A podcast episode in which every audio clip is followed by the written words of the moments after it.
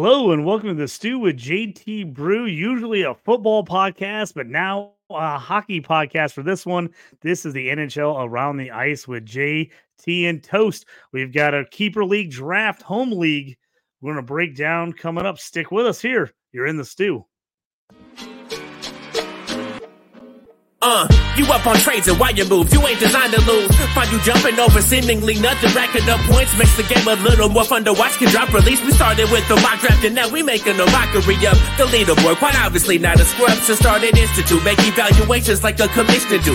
It's to the point your wife make you watch in a different room. Update your roster and pick and choose when you get some news. Not much that we enjoy more than sipping through sifting through new statistics to make it to our end zones through different groups, universities, institutes down to homies who click in groups. I introduce introduce you to the Stew with JT Brew.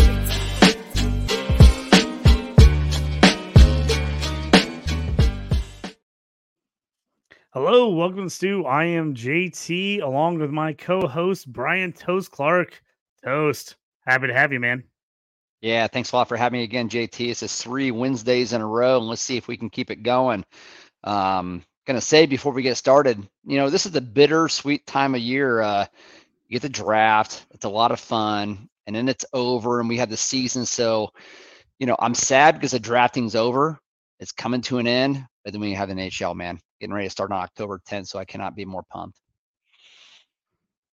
Yeah, man, it's uh, it, it's the favorite time of year because you want to get to where we do these drafts, which is just awesome. We do a live draft together with all our guys, which is just a ton of fun. Everybody goes up to my brewery, JT Walker's Brewery, have a great time. Uh, so much fun all together. But now it's time to put it all together for the season. We are going to jump into it here. We're going to show you and break down our draft board. Here's what we got. Kind of toes walk us through here. Kind of started off what you know what you saw with the draft and, and kind of everything we did here. Ten team keeper league where we keep three. Yeah, before I go into breaking down this draft it's JT and you and I can actually do that together, have a lot of fun. Um, let's uh, give our listeners a little bit of a breakdown on this, the format again, so they kind of know what they're looking at. As JT said, it's a it's a head-to-head uh, 10 team format. We got 22 rounds. Uh, we have 17 starters and five bench. Uh, we did not use uh, positional um, players. Forwards are forwards. Um, we did not have positions and we have defensemen, we have goalies. So those three. Scoring format, goals are four, assists are two. We got peripheral scoring of like game-winning goals two, a bonus of two. Hat tricks is a bonus of four. Shots on goal, point two. Short-handed goals, another bonus there of two points. And we're bangers league. We got hits, half point, blocks, half point, and PIMS, point four. So and then goalies, we really try to value those goalies of wins, three, shutouts, two points, saves, two, and goals against only a negative half point. So we have a keeper format, like JT was saying. Um, everybody's got to keep three from the previous season. If a player was kept the following season by any team, they slide up two spots on the board each season kept. So um, that really really uh, creates a lot of strategy for our uh, for our uh, uh, players. So in essence, players have draft tags given to them when they're drafted in the previous season. And in the playoff format, we got six teams qualified for the playoffs. Two teams in the regular season automatically get byes to the semifinals. Each playoff matchup lasts two weeks in length. So that's a little bit about our league. And uh, JT, before we jump into this board as well, you know, I want to talk about value. You know, uh, how do we want to go about recapping this draft? I really want to concentrate more on the value picks. We may end up talking about some players that got drafted a little too early, but again, let's talk about more about those value picks uh, in, in, relation to ADP. You know, uh, where um, somebody may have got somebody about three rounds, you know, um, early, which was awesome, or three rounds a little bit later. Um, so uh, we're going to concentrate more like that. So uh, um, if you don't mind, man, I can go ahead and uh, start us off and uh, walk our listeners through the first couple rounds. Yeah, it just a just a real little reminder as we talk about the three keepers. Uh, this is something we talked about in our pre-show a couple shows ago, where we talked about why we like Fantrax and made the move to Fantrax from ESPN after over a decade there. Made everything so much easier. We could keep our keepers in the actual round we drafted them in. Like Fantrax let us do that. So you'll see uh they, we don't have a set marker on the keepers there, you'll see some of these guys. You'll be like, how is that guy in the eighth round? Why is he in the ninth, 10th, 12th round? It's because these are guys we kept. And so that will make the top of the board look just a little bit different than if you're doing maybe a set recap, uh, redraft league, or you're doing a brand new like startup dynasty league. Things are going to look a little bit different at the top of your draft uh, than what we have. And so, in case you're saying, like, you know, for example, how did Connor McDavid go 1 9? How is that even possible? Well, he went really early in our draft a couple years ago, and then he's just been kept every year. So whenever that team does really well, they made it to the semifinals this year. He keeps them as a first round pick. So, in case for listeners everybody's you know that's where we're kind of falling in some of these spots and then if you see a little white space uh, with a different name at the top in the corner on the draft board that just means that that pick has been traded so it's showing you who's the team that actually got that pick so just a little housekeeping want to take care of uh, kind of before we kick things off here yeah perfect jt and uh um, I will say uh, Fantrax accommodated our draft um, so well this year. Um, and I will say as well, we finished in a record time this year for our home league. We were done in two hours and 15 minutes. Normally, we're not in two hours and 15 minute mark. We're probably around the eighth or ninth round, not even to the halfway point. So not only, you know, did they give us a great platform to work from, but they sped up our draft as well. We ended up having a great time. So uh, it was awesome. But uh, um, yeah, let, let me go ahead and walk through the listeners through the um, for the through the first round here, the first couple rounds anyway. And I'm not going to elaborate. What I'm going to do is I'm going to simply list these off um, by by players where they went. I will mention who was kept, but I'm going to stop at certain players I want to talk about um, that I think actually had pretty good value where they were drafted, and uh, and we'll we'll go into a little bit of detail. So draft started off uh, with a keeper, Nathan MacKinnon to Crackhouse, John Martini, and then uh, pick number two, uh, that was a trade. So a lot of people on the, on the podcast, as uh, uh, JT was alluding to, why did Hostess Jepson Malort, that's me, why did you take Connor Bedard? Well, again, this is a keeper league. So I'm I'm again I'm banking that Bedard will be McDavid in two to three years. And then I'm gonna be like so glad I kept him. So that's the reason why I took Bedard. Um, third pick in the first round, David Pastrnak. Fourth pick, John McGlynn. We're going to talk about McGlynn. McGlynn's a new player to the league, uh, big hockey fan. Um, he's over there on the Commissioner's Evaluation podcast for fantasy football.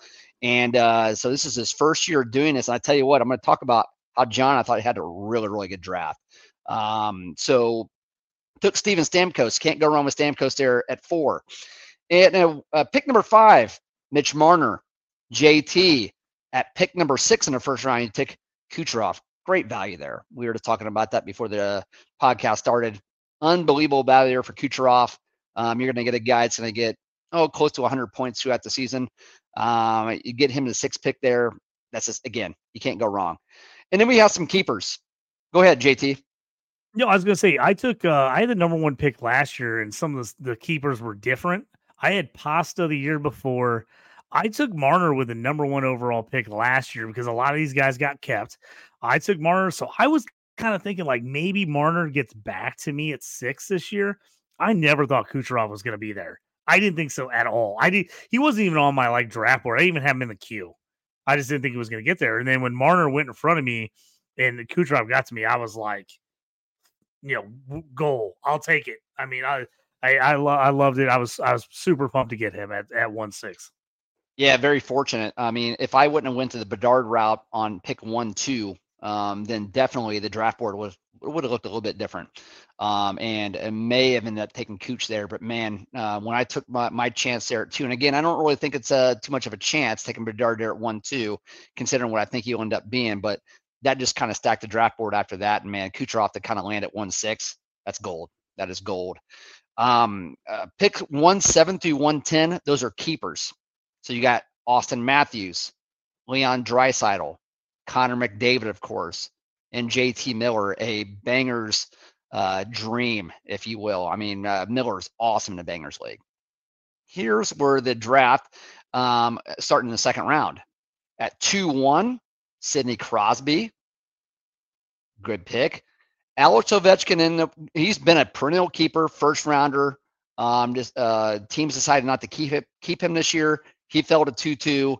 He's usually a top five um, player in our format because of all the hits he ends up uh, having, all the shots on goal, and of course the 50 goals a season. So he's uh he's pretty darn good.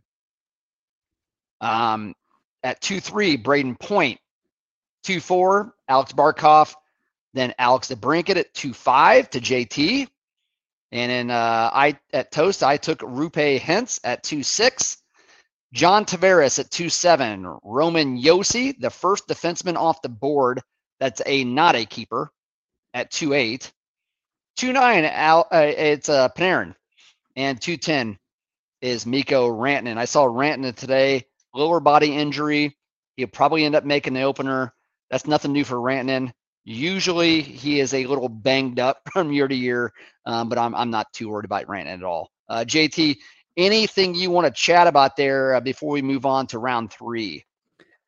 I originally had Point and Barkov on my mind coming to my pick in the second round. And when they both went right in front of me, I'm not going to lie, I kind of froze up a little bit.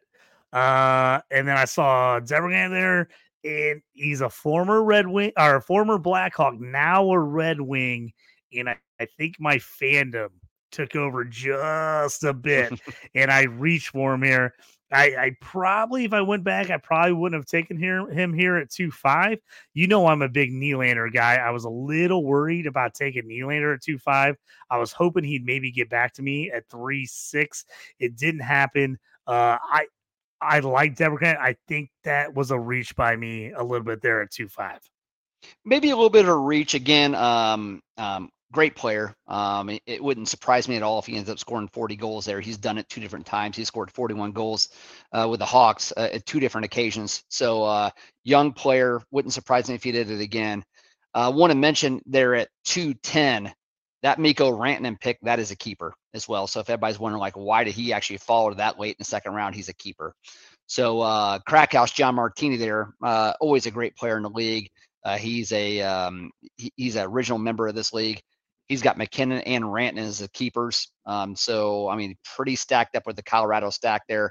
But I want to say uh, in the second round here, the pick, and I'm not going to go into detail about this one. I just want to say the pick I think Barkov uh, by Jensen, five hole ticklers there in the second round at, at 2 4 value pick.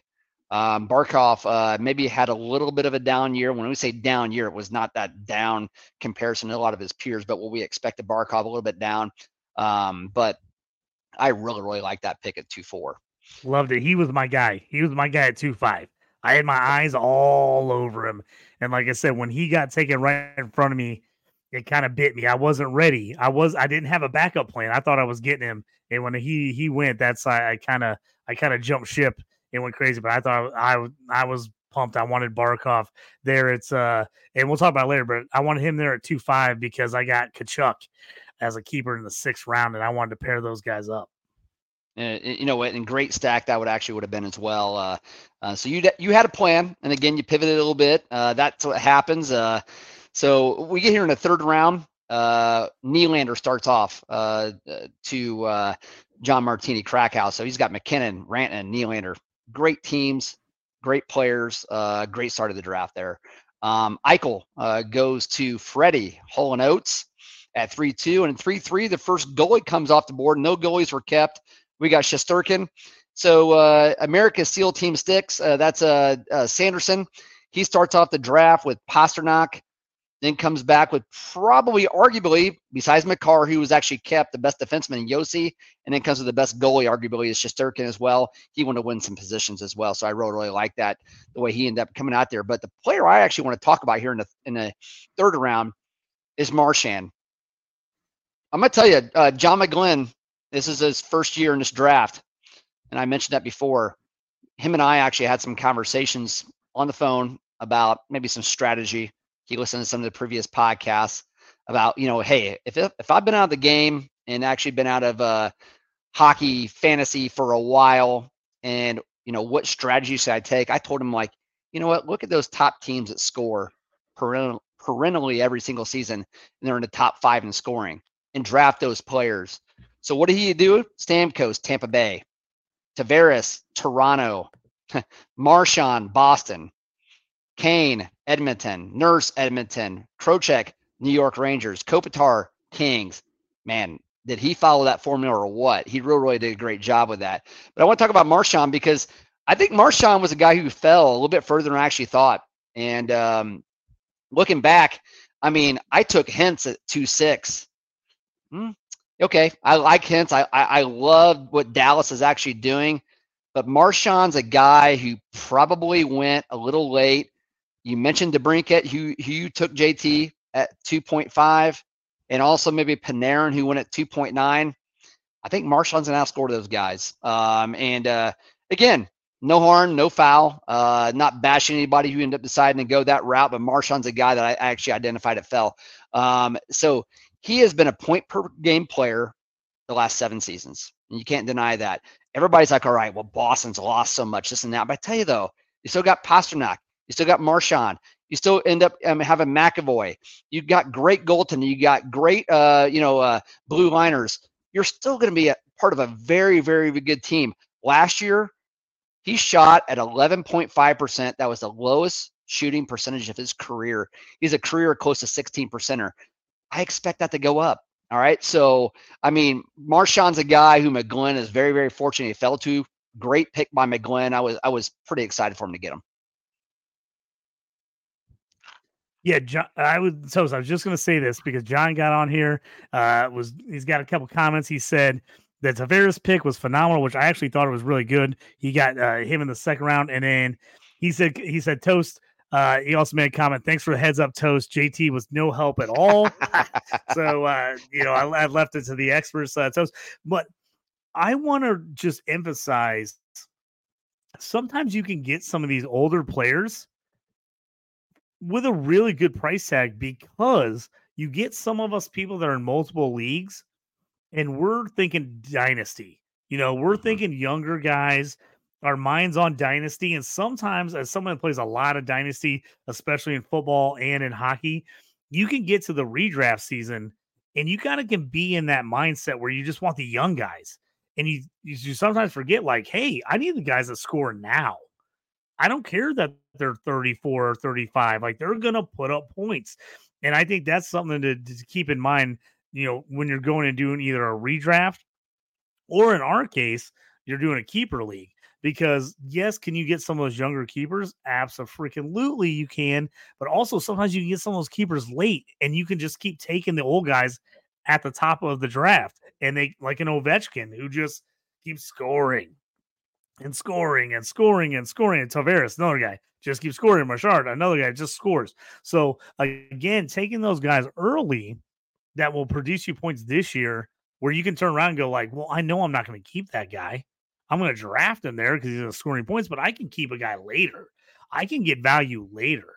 And I think sometimes, you know, different strategy. And that's why me and you both love keeper leagues because it's not a straight redraft. The keeper league it makes the draft count, but it also leads lends it to different strategies. You know, guys decide, hey, I want to keep my three best players. I want to keep my first, second, third rounder. And you have other guys go, eh, I'm going to see who's left. I want to take value. I'm going to take a young guy in like the 16th or 18th round and keep him mm-hmm. and see if I can hit on him. So I like that about keeper leagues is it changes the strategy as opposed to a redraft league we're just like, hey, this is the number one guy, this is number two, this is number three, and you just go down the line. I also wanted to point out real quick that Sanderson kind of stealing a little old JT playbook the last couple years, where I've always gone first D, first goalie to try to win a category spot. And uh, he went with Josi and Shesker uh, in second and third. And I laughed because he had Pastrnak in the first, which I was like, that looks like exactly like one of my teams from the last two or three years. I was like, he is he is basically stealing my strategy uh from the last couple years, which has worked pretty well a couple times and has burned me a couple times as well.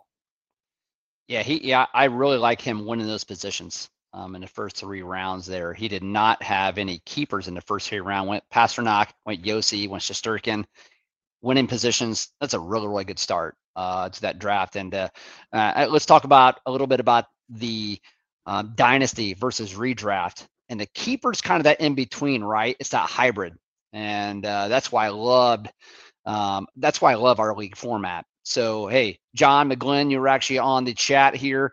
Um, if you were drafting in a dynasty, I'd be like, hey, what the heck are you actually doing? But guess what? You weren't because Stamkos is older. Tavares is actually over 30. Marchand's over 30. Kane's getting up there. So Trocheck's actually up there. So is Kopitar. Doesn't matter. Great draft. Really, really great draft for uh, a, a first timer uh, coming into the draft board. Um, and really, I'll, I'll, move on here. Uh, so um, at three five, I, I, I have a keeper, of Brady Tkachuk. Uh, Tkachuk uh, is a um, he's a top three player in this format every single season. I started off as him being a ninth rounder. Now he's up to the third round. Um, does not matter. Um, love the guy. Uh, he produces hits, shots, um, uh, goals, assists. Now he's really just coming into his own. He's the leader of that team. Um, so three six, we have Kyle Connor.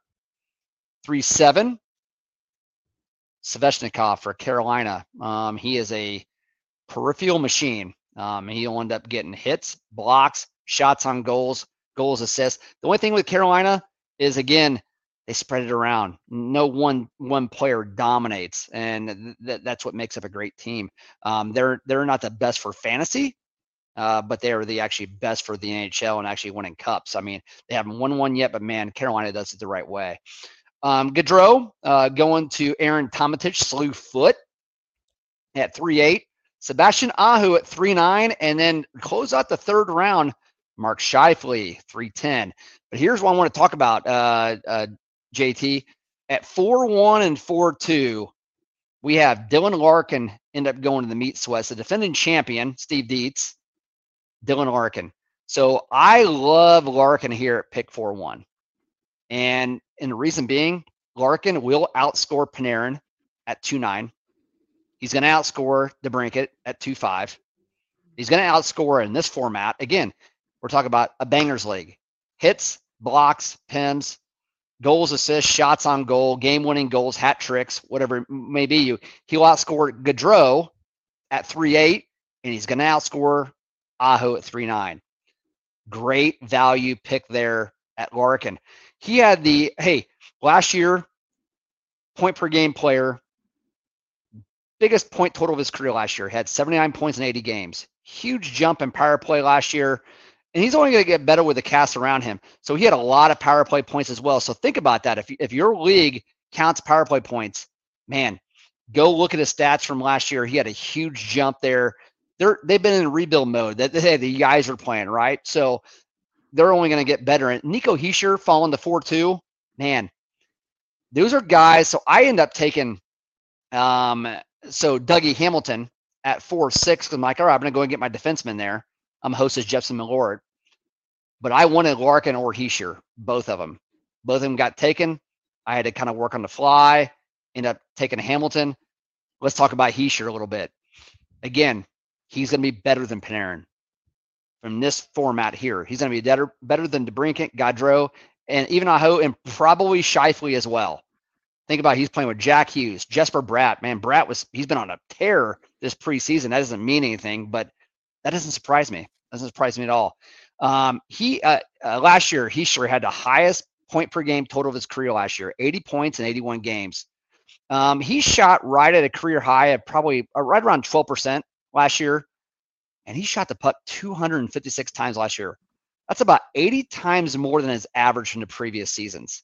I see him doing it again this year, even better. I mean, he's sure just coming to the form. Um, he's got a great supporting cast, so uh, I love those two picks at four and one and four two. What do you think, JT? Yeah, I actually really was kicking myself when I saw Larkin go four one. I was like, how? How did I let him get past me? And I told you I got a little seduced because Kyle Connor's been my keeper for the last couple years.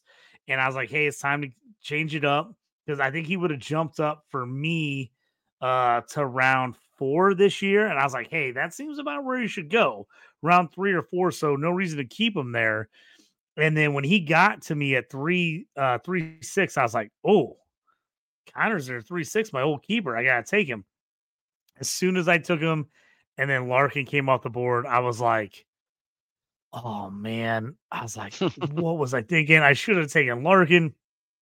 So I was kicking myself big time. And then, of course, I had to retroactively take another Detroit Red Wing to fix the fact that I didn't take Larkin. So I jumped in and took Seider as my first defenseman that wasn't a keeper. And then you took who probably the better take and Dougie Hamilton. Uh you probably a better better move there, but uh you know my fandom came through and I took Seider uh there at four or five, which I think he's gonna have a really good season because I think the the Red Wings, who really struggled to score the last couple years, really started to kind of turn around last year. Even though the record was bad, you could see them starting to go in the right direction with all their young players.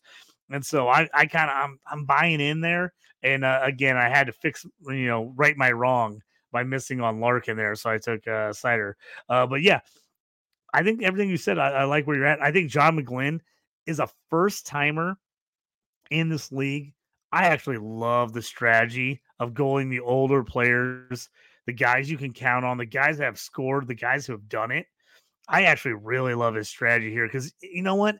He can switch up keepers and do all kinds of things late and, and, make trades. That's the best thing about this league. We can trade guys and get keepers and trade a draft pick.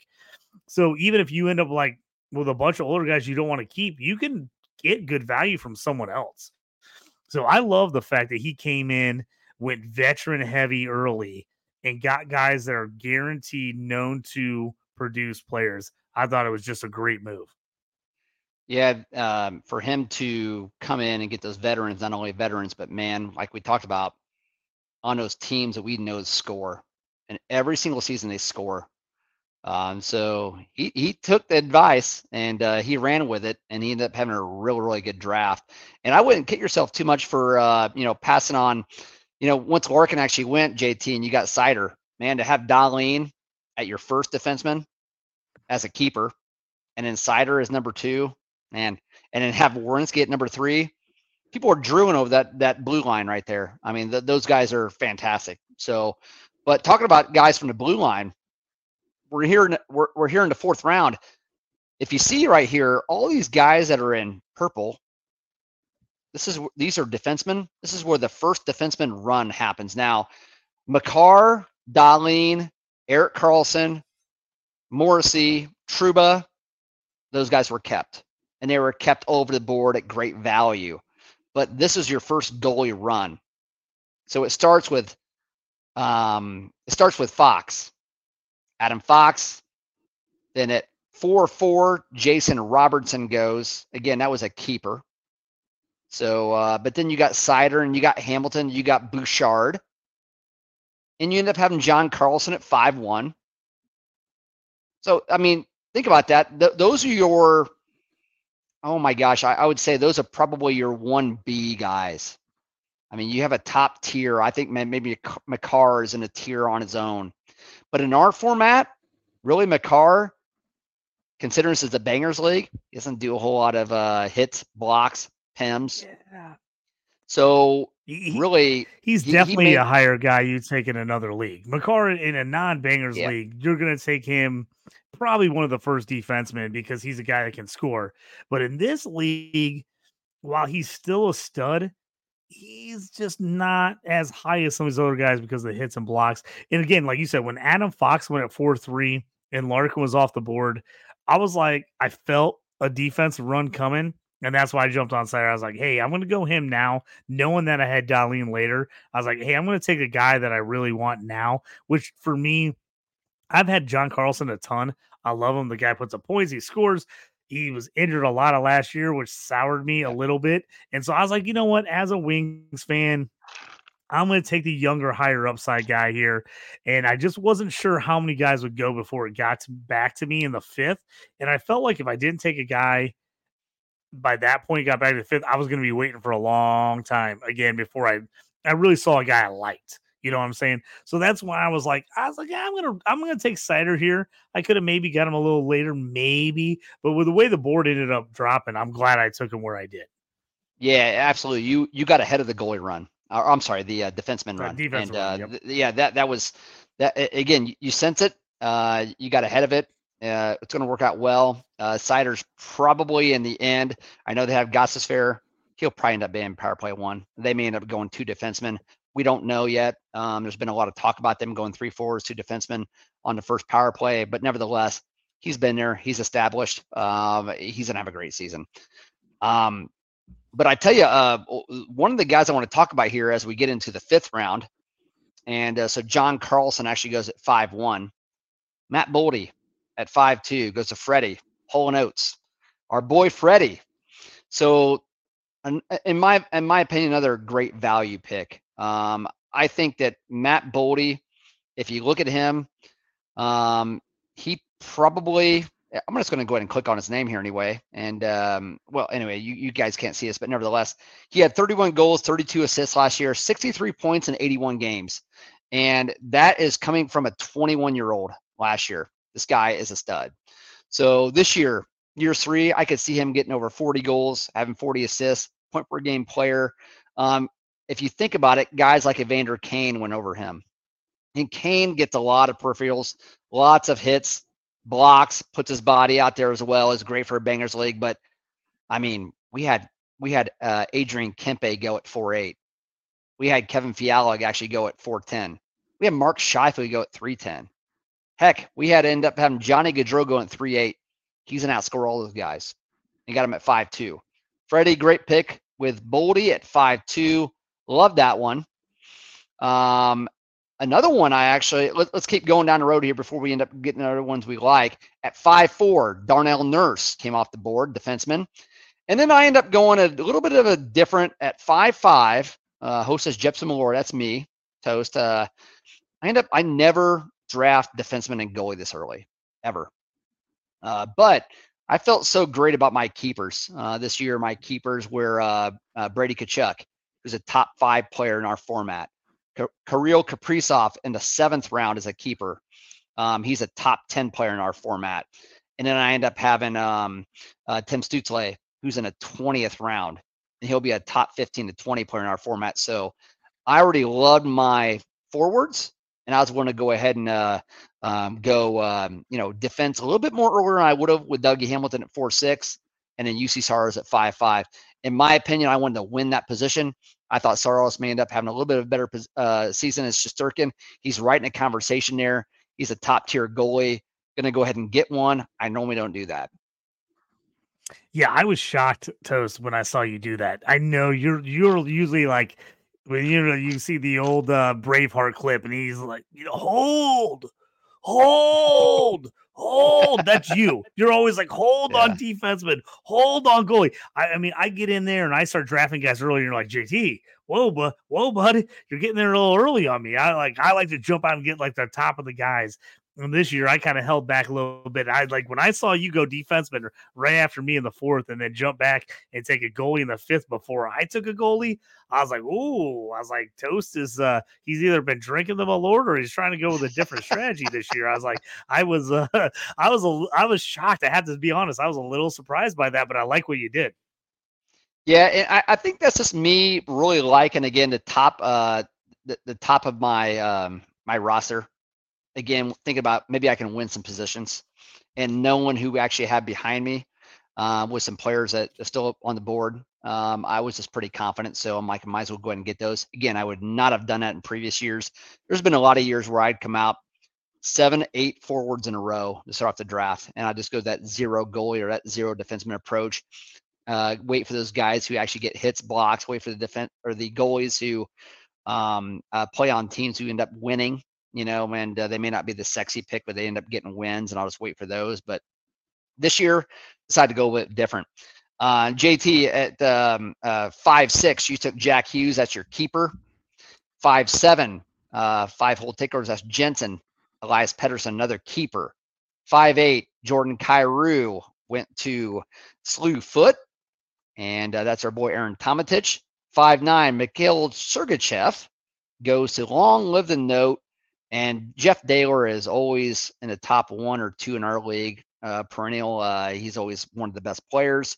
And then Pierre Luc Dubois at 5'10 to round out the top, the first five pick or the first five rounds there. He was also a keeper.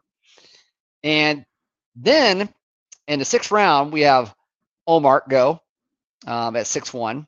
Patrik Laine, 6'2, 6'3. Cale Makar is a keeper. But I want to talk about a guy who fell to six four, and that's uh, Evgeny Malkin for Pittsburgh.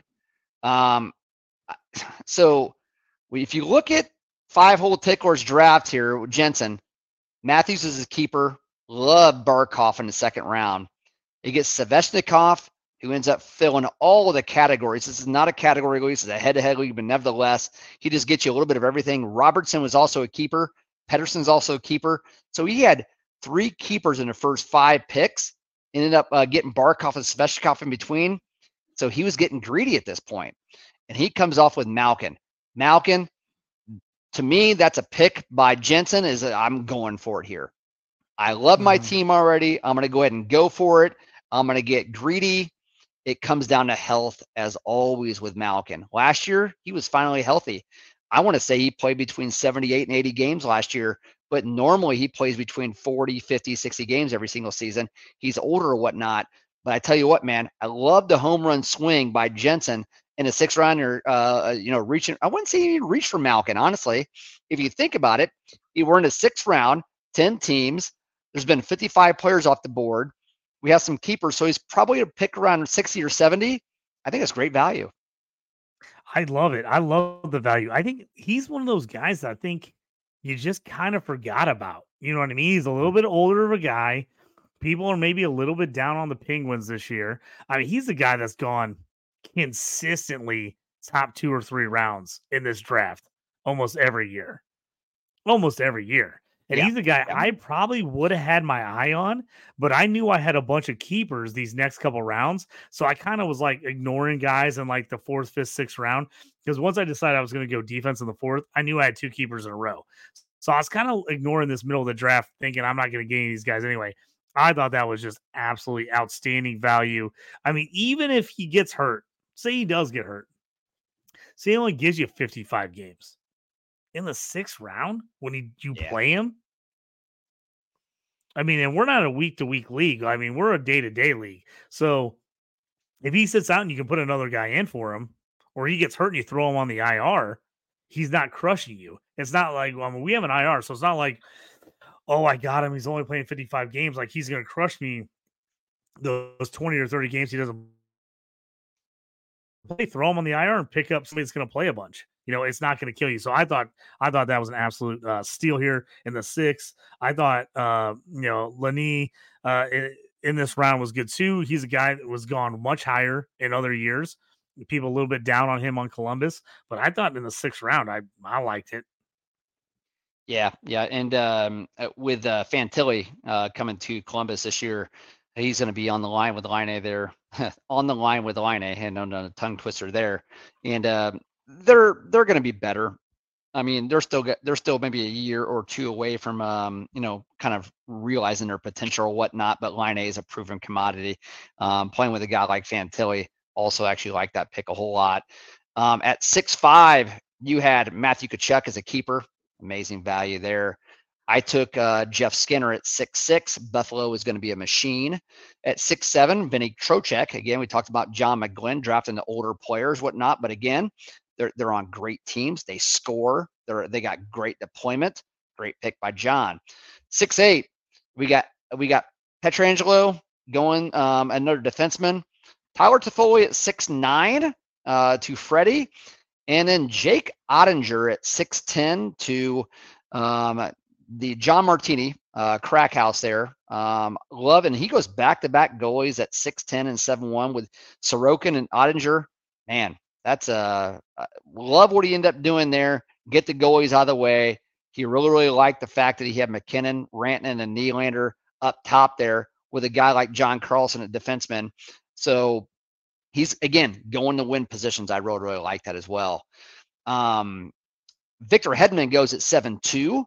Uh, you know, Trouba is a keeper at seven three, and then we got Anze Kopitar at seven four, and uh, then Gabriel Kaprizov, my keeper at seven five. Bo Horvat at seven six. We got Tom Wilson at seven seven. Cole Caufield at seven eight. Timo Meier at seven nine, and Miro Heiskanen at seven ten. But I want to stop right here, uh, JT. Um, before we go on a little bit here, we start an eighth round here. Um, there's only been, uh, let's see, Shesterkin, Saros, Omar, Oettinger, Sorokin's been taken. But then I tell you what, the eighth round, you got a little bit of a goalie run. You got Alex Georgiev for Colorado. Uh, he had a he had 40 wins last year at Colorado. Um, I mean, again, wins are actually really, really valuable in our league as well. We don't really, uh, you know, minus the goalies too much. Connor Hellebuyck going at eight two. What what can you say about him? The guy's a top three to four goalie every single year, and then Thatcher Demko goes at eight three. Um, I love the fact you took at eight five Vasilevskiy. Um, he's going to be out probably two months. Um, you, for your first goalie, you're willing to actually wait. You like your roster enough. Really, really like that strategy there. Yeah, I, I usually take goalie a little bit earlier, but I was like, I just kind of told myself middle of the draft, uh, pick six. I'm gonna kind of wait on goalie and kind of see who comes to me. Everybody kind of hammered those three goalies right in front of me, and I was like looking, looking. I was like kind of thinking what teams had goalies left, what good teams had goalies left, and guys I. I was like, man, I was like, I really like my team. I know he's going to be out a while, but I was like, this guy is a guy down the stretch and in the playoffs that could crush it for me. So I just I felt like pulling the trigger at eight five at that point um, was good. My Horvat pick, I eh, that was one I wanted back at seven six. I liked it, but I didn't love it. Um, Wilson's a stud if he doesn't get suspended uh, in our format. yeah. He's a guy I always get worried about. He's going to do something stupid and get suspended. Right. But man, if he stays in, he plays, he just gives you crazy points. I felt like I was in a weird area here in the seventh and eighth where I didn't absolutely love certain players. So I kind of went the whole just because I've had him in leagues. You know, Islanders need somebody to score so I, I kind of went with him there, that hoping he has a little, you know, another year in New York. Now he maybe is a little more comfortable. Maybe he has a little more of a breakout. And like I said, Vizela, as soon as I saw goalies going off the board, I'm like, what's the best team and the best goalie left? And he was the guy for me. And that's why I jumped on him at that point. Yeah, great strategy. I um, I love the strategy there. Again, try to win the position at that point in the draft, and you actually did so. Um, but I tell you, uh, one player went right before uh, to Slewfoot to uh, went to Aaron Tomatich. Um, and Aaron's always great. At, he's always great in this league. Uh, Huberdeau. I think that's one of the steals of the draft, and here's why. Steal. Um, Steal. he should he should bounce back. Uh, last year was the worst season of his career, and why? I'll be honest with you. It's his first year in Calgary, and it had very little to do with him. They were putting him on a third line this is a guy who ends up having 115, 110, 115 points a previous season with Florida. Gets traded, goes to Calgary. They put him on a third line. They also put him on power play number two, and they got a clown for a coach. I mean, that's not going to continue.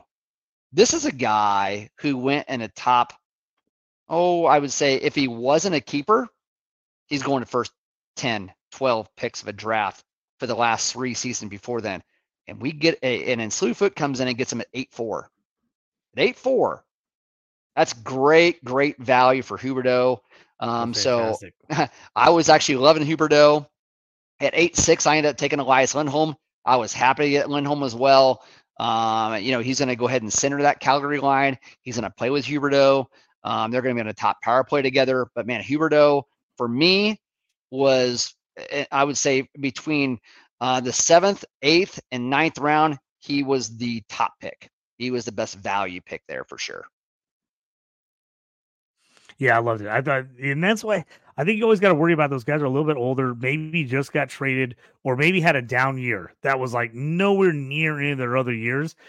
Hockey's a weird thing where you see guys bounce back a lot more than you do in other sports. Some sports like football, when a guy like hits the wall, he hits the wall and it's done. You know, you we talk about with running backs all the time.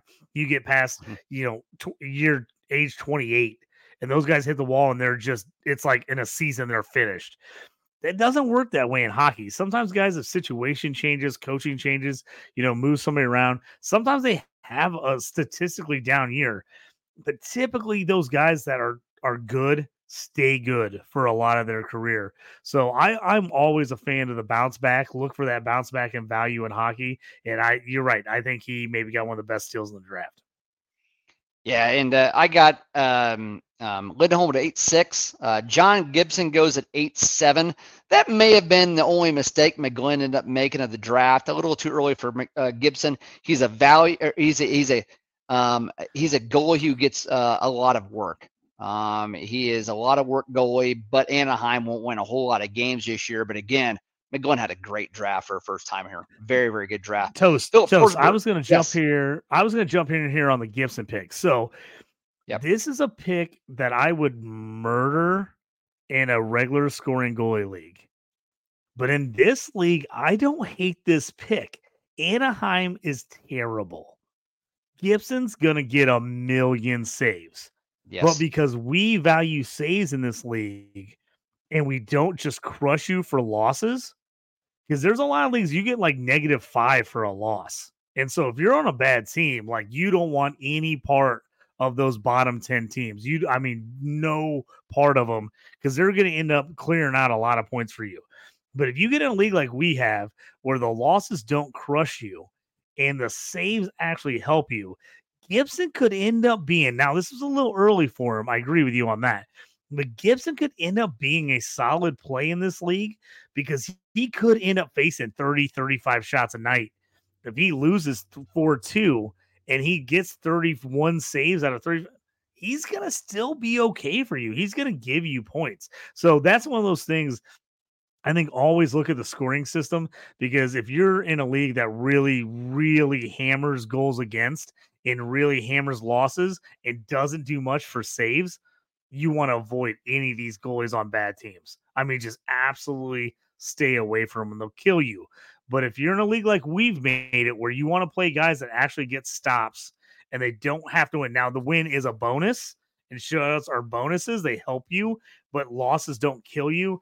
Then I think Gibson uh, is actually a decent pick. Here again, too early for me, but I don't think it kills him in this type of league. Agree, JT. Uh, at eight seven, a little early, but could he end up going at 10 7 or 11 or at 11 4 and still been the first goal at the board for for his team? Would anybody have actually criticized it all? Absolutely not. Absolutely not. So again, in the end, it'll end up being good. It'll work out. Uh, just a little early for that, but uh, great points you end up uh, bringing up there. Um, I tell you what, McGlynn uh, jumped in and said a yeah. hundred million saves is what he's going to get this year. Yeah, and he will, because- saves for Gibson. because there'll be nobody else ends up taking reps from him, and that's the way it's been been for Gibson and Anaheim. Anaheim's, uh, I tell you, they're they're on the rise. Uh, they got uh, Troy Terry. Um, they uh, Trevor Zegras uh, finally start, signed his UF or his RFA contract there. Uh, went to arbitration, uh, got a three-year deal, his bridge deal there as well. Um, uh, they got Jamie Drysdale um, on the blue line as well. They're rebuilding. That is a team on the rise. John Gibson is actually the veteran there. Nobody else actually be there to challenge him, so he will definitely get a ton of saves. So uh, again, uh, John, we're going to continue to sing your praises here, man. You did a great job in the draft. Um, Forsberg goes at eight eight. It's a matter of staying healthy, right? Uh, Mhm. Pavelski, uh, eight nine. Love, love, love Pavelski um, being on that top power play, top line at Dallas. That's a great value pick there for Freddie. Um, Burns, Brent Burns goes at eight ten, and then we get into the ninth round. Carter Verhaeghe, ninth round. I think he ended up having somewhere in the neighborhood of close to 40 goals last year. Um, and and Verhaeghe in itself uh, there for Florida. Uh, he's 27 year old. He's going to be entering his 28 year season. Um, got great deployment there in Florida. Really, really like with Verhaeghe. You got Gustavsson, the goalie for Minnesota at 9 2. McAvoy, the defenseman for Boston, goes 9 3. He'll be their power play one quarterback. And Giroux goes at 9 4 for Ottawa. Another great pick there. And then uh, the guy I want to talk about here, I'm going to go ahead and brag on myself a little bit here, I guess, but um, at Joel Eriksson Ek, the guy with the last name of Ek, Ek. But I was thrilled to get Ek here. That was my stack to go ahead and put him with Kaprizov. Uh, they may end up not playing on the same line, but they may end up, they're definitely going to play on the same power play. The last two seasons, he's become pretty, he, he's, he's become a pretty darn good player. His shots have doubled over the last two years in comparison to previous season. He only, sh- he shot under 10% last year. He put the, he put the puck on net 247 times last year. He's probably likely to flirt with 30 goals, 40 assists this year, 70 points and probably around 75 uh, games. He's close to uh, point per game player. I got him at great value in the ninth round. I was pretty excited to get him. Yeah, I love that pick. And then I was super happy with my keeper in the ninth round, Dahlin. I was pumped to get him where I got him last year, and he was a guy that came out out of the gate hot. And I was like, everybody's like, "What round did you get him in?" I'm like, ninth. There was like, "No, what?" Like people were like, they couldn't believe I got him that late. It was awesome. I I had a, no, a bunch of other really good late keepers, and I had to make some trades to get rid of them because I was like, I, I how do I not keep him in the ninth? I love that pick. Oh, yeah. I, I think you were talking to me by text and like, hey, I'm considering keeping this guy. And I'm like, well, you better do more than just considering. Like that's that's a that's a you're going to keep him. so uh, I mean, uh, he's a he's a top three defenseman in this format. He's a top 25 player in this format in the entire league, and to have him in the ninth round, pretty amazing. Um, at nine eight, Drake Batherson, uh, Tomatich ended up having him. Uh, picked him in, in eighth round or in the ninth round, late in the ninth round. This is a great pick. Uh, I would have drafted Batherson over guys like Caufield, Horvat, Toffoli, even Jordan Kyrou in the fifth round, who Thomas has got in the fifth round, and maybe even Claude Giroux, who just won a couple picks before. Again, uh, just a couple picks, so not a big deal. But Batherson, I think he's better than all of them. Uh, huge increase in shots last year, up to 249 shots on goal. He only shot 8.8% last year. Let's just say he increases that to maybe like a modest 12%. That's going to put him over 30 goals. He's going to dish out around 40 assists. Again, being around that 70 point player. He's going to be just under a point per game player. Great value in the ninth round. And again, I love Ottawa. I would have drafted him if I didn't already, have Stutzle and Tkachuk on my team. I would have been taking yeah. Batherson here. I would have even taken him a couple rounds previously. Great value for Batherson. I agree. I think sometimes the problem is we get in this mindset of us who are a little bit older, who've been paying attention to hockey a long time. Ottawa's just been bad for so long. You didn't yeah. want anybody on their team, and now they have so much good young talent. And I, for one, got in the middle of this draft.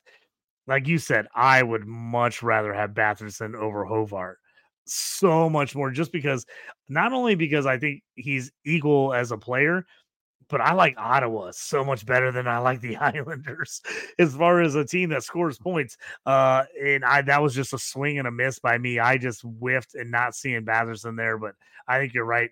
This was a weird these these last two or three rounds were kind of a weird round. We had a decent amount of keepers, but then we had a mix of like a lot of the older players that people are like, oh, now's the time I can take a shot on because I'm not taking them like top five rounds. So you, you saw a decent amount of old guys go, but then you also saw people go the opposite and take some younger players with pretty high upside. So it was kind of kind of a, a, a weird mix in these uh, last two or three rounds. Yeah, I'd like to maybe let's talk about where you bounce back though, JT. I mean, so you you had a great 11th round. Now I'll t- say Tage Thompson was kept at 10-3, um, you know, by by Tomatich. So of course, you know, great keeper there. Let's get into the 11th round though. JT, you got picks at 11-4 and 11-6.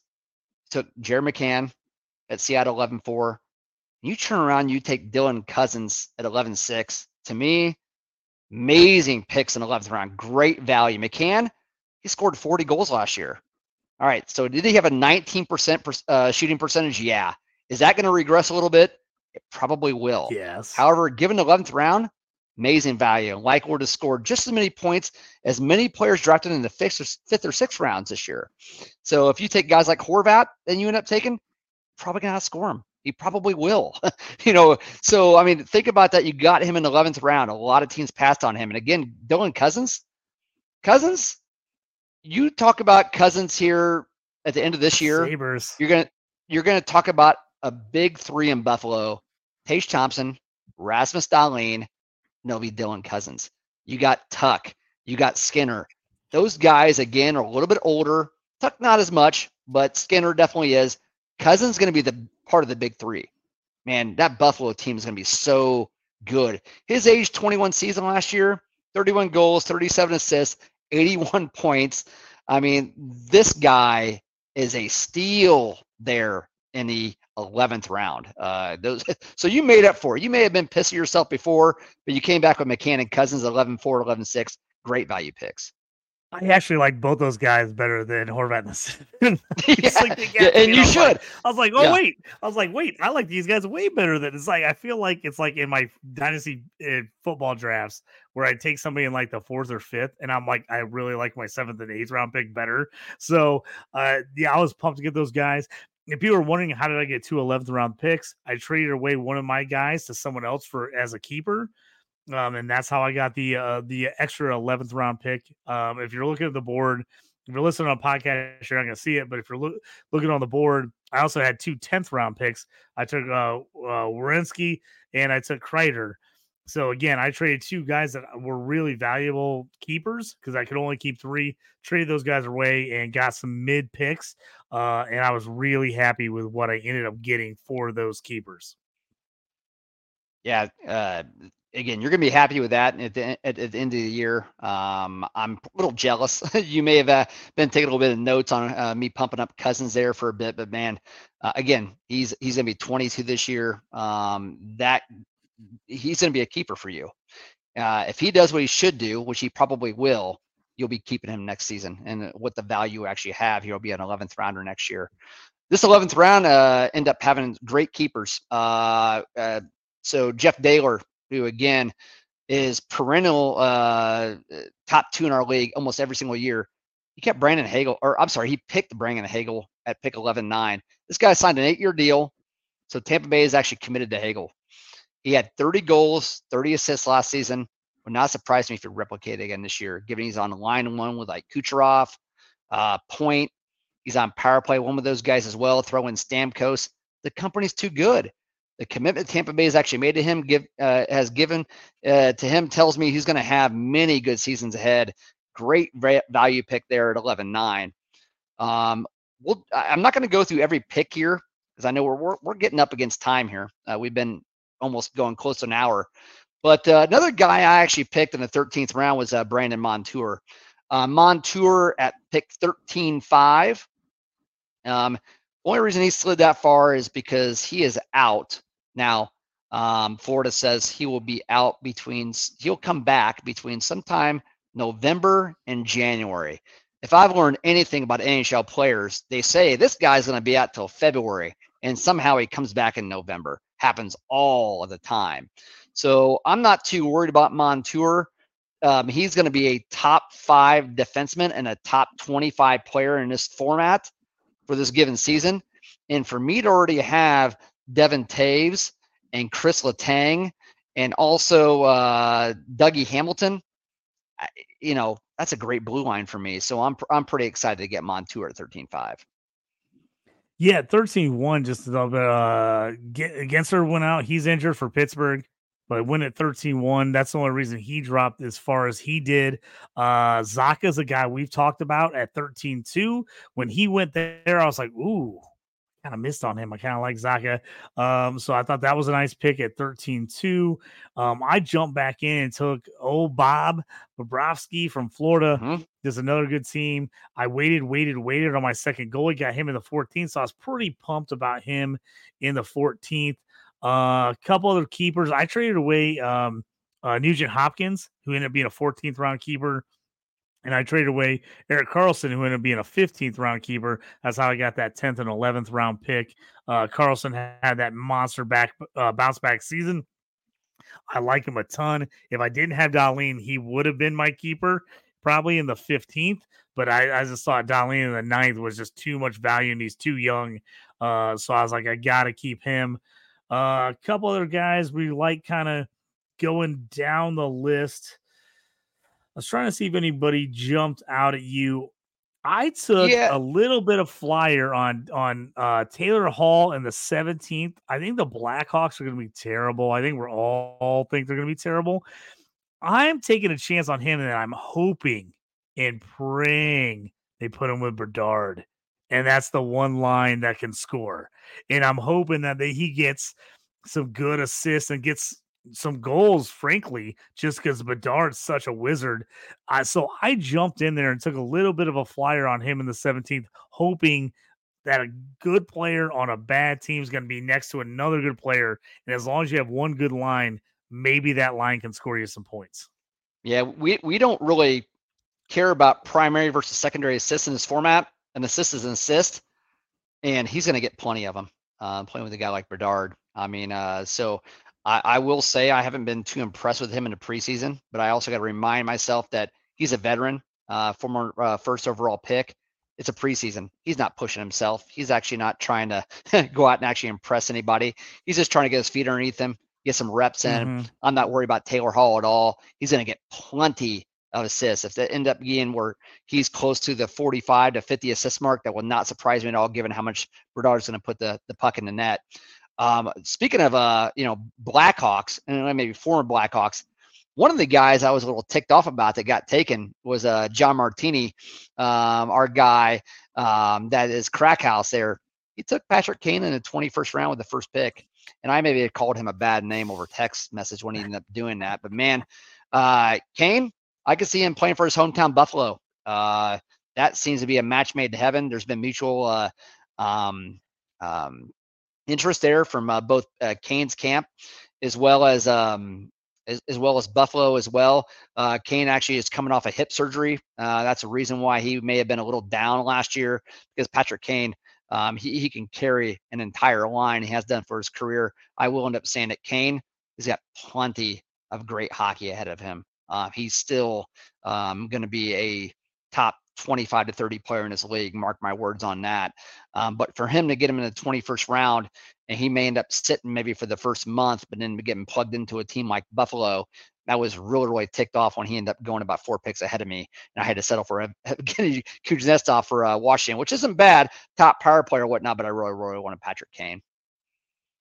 Yeah, th- that's another thing to think about draft strategies. Well, some of these guys hurt are gonna drop in drafts, and you might be able to get some really good value.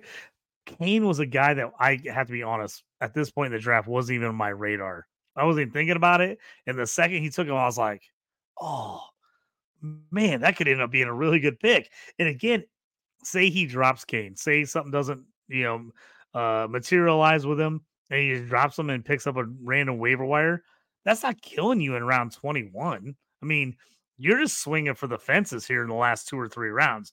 Most of these guys are probably going to get dropped, or they're guys that are just going to move in and out of your lineup. You're going to pick up somebody, play somebody else a couple games, drop them, repick these guys up. I thought it was totally worth a flyer.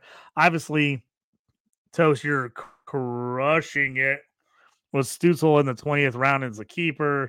Uh, everyone's jealous as possibly can be about that. I know me and you have him in a couple other dynasty leagues as uh, we're super pumped about him. And one of the few guys we told everybody there's no way you're trading for him, so stop asking. He's so I love that.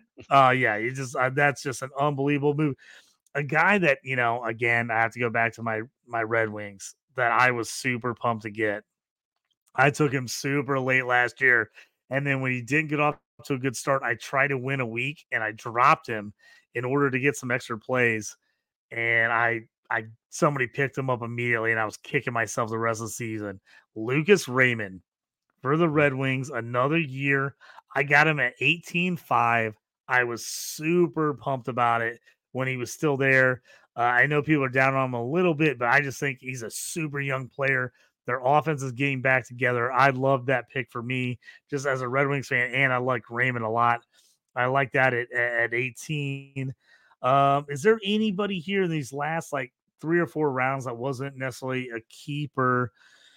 that kind of jumped out at you. I, I was kind of looking through the list, seeing there was somebody I thought had like high upside or was kind of a kind of a nice pick late. Yeah, I uh, I'll, I'll end the podcast like this, JT, and say that let's talk about Raymond just for a second. Nobody should be down on Raymond. Um, he entered the league as a 19 year old. As a 19 year old, he had 57 points in 82 games.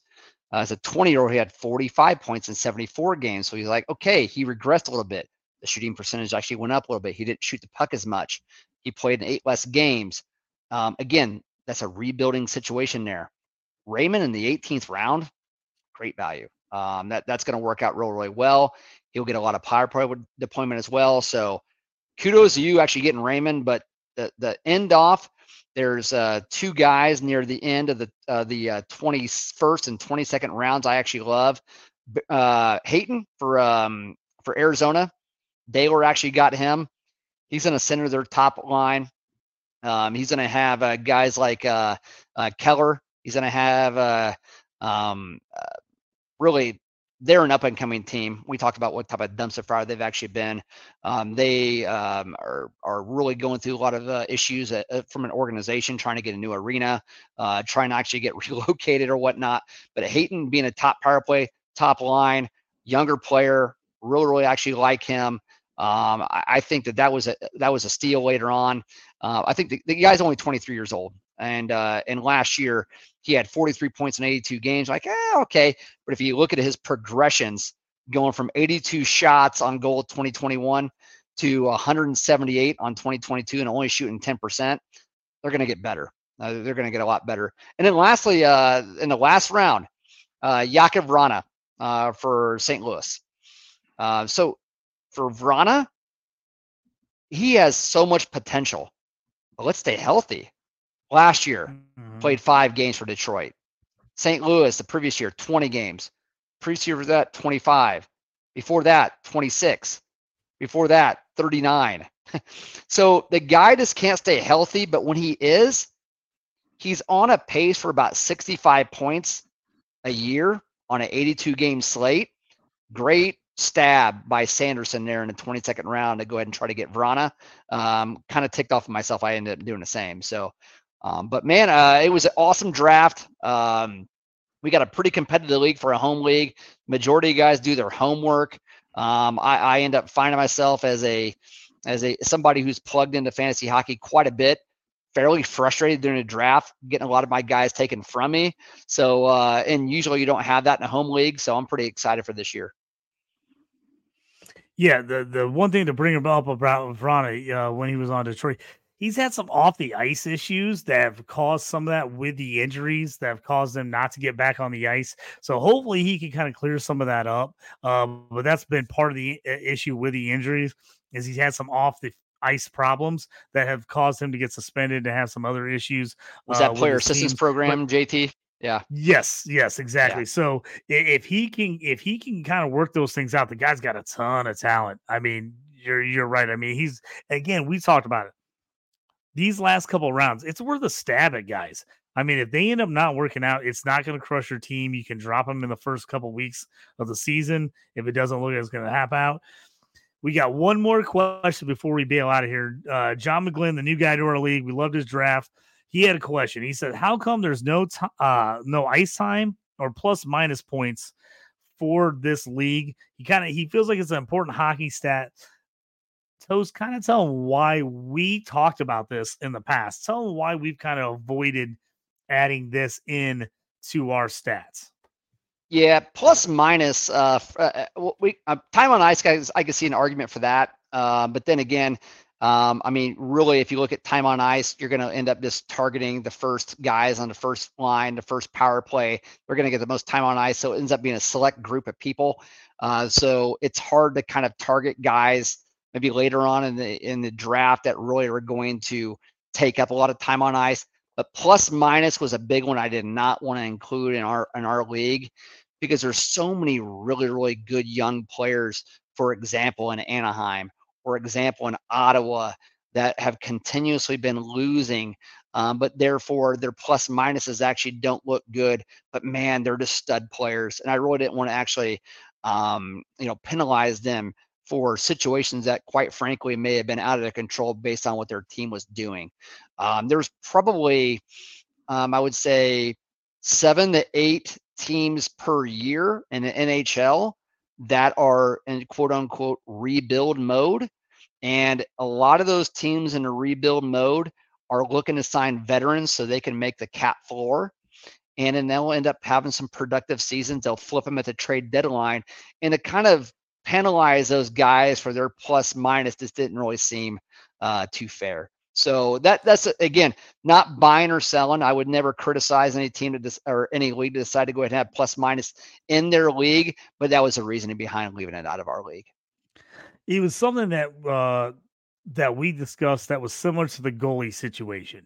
We didn't want people not playing goalies or not picking up really good goalies because they were on bad teams and they were going to score negative points. And we kind of talked about, hey, if we do plus minus, you're going to look at some of these really young studs, like you said, and they're going to have terrible plus minuses because they're on bad teams and there's nothing they can do about it. And so that that was for us. I think you know I speak for both of us. That we wanted to even things out where we wanted you to be taking the best players. We wanted you to be playing as many guys as possible. We want to get rid of some of that negative points where you're starting to question every week, like, do I want to play my max plays or do I want to sit some of these guys in case they score me negative and I lose the week? And I've just never personal preference of mine. I'm not totally against negative points in general. I'm against negative points when you literally can automatically try to sit people because you're worried that they might score negative and lose the week. Yeah. I I want people to play their max amount of guys and I want people to play their full lineup. So that that for me was one of the big reasons not to do the plus minus because you don't want to take some of these young studs, especially in the keeper league, where you might want to keep that guy and you're like, man, he scored me negative points on the season because the plus minus was so terrible. But that's a good question, yeah, John. Uh, yeah, it's a, up, it's a great it's a it's a great question, uh, and I'll even uh, kind of relate that to the football. Um, you got some um, some some first round picks are actually on some real really good teams, and uh, you got a guy like Breece Hall over and uh, you know New York Jets as a running back who now the quarterbacks Rodgers actually hurt for the year. Their plus minus quote unquote is not going to be too darn good, but man, Breece Hall is a pretty darn good player. He's going to be real really good. Hate to penalize a young guy for that. Um, I think uh, time on ice and uh, plus minuses are more prevalent and uh, more of a used uh, um, metric um, when you're talking about a categories league um, versus a, uh, head-to-head league as well. Um, one thing I want to chat about here, JT, before we wrap up the, the podcast, I know we got to probably get going here, is you talked about like taking late flyers on, on a lot of these players in the 20th, 21st, 22nd round. Why is that so important? I'll tell you why. Every single season, if you're in a format in a league where a player is actually kept in the round they were drafted in, you may end up ended, ended up the, the end of the season. You may end up saying, you know, I got like seven potential keepers on my team. Seven. Because based on where I drafted, because I drafted so well at the end of the draft, these guys actually panned out so well. To me, you can keep three, and let's say you have seven potential keepers, you better be trading four players. You better be trading four players to move up the draft board in certain spots and maximize all of your talent on your roster and not eat all of those good players. Because if you are, you're not actually being a good manager in the offseason. You're really just kind of just letting your players go and somebody's going to draft them at a much higher rate and you lost that on your chance to actually maximize their value and actually put quote unquote money in your pocket. So um, yeah, those those last rounds made think, eh, they're just throwaway rounds, 18th to 22nd round. They were super, super important. Yeah, I agree 100%. It was a great draft. Home leagues are the absolute best.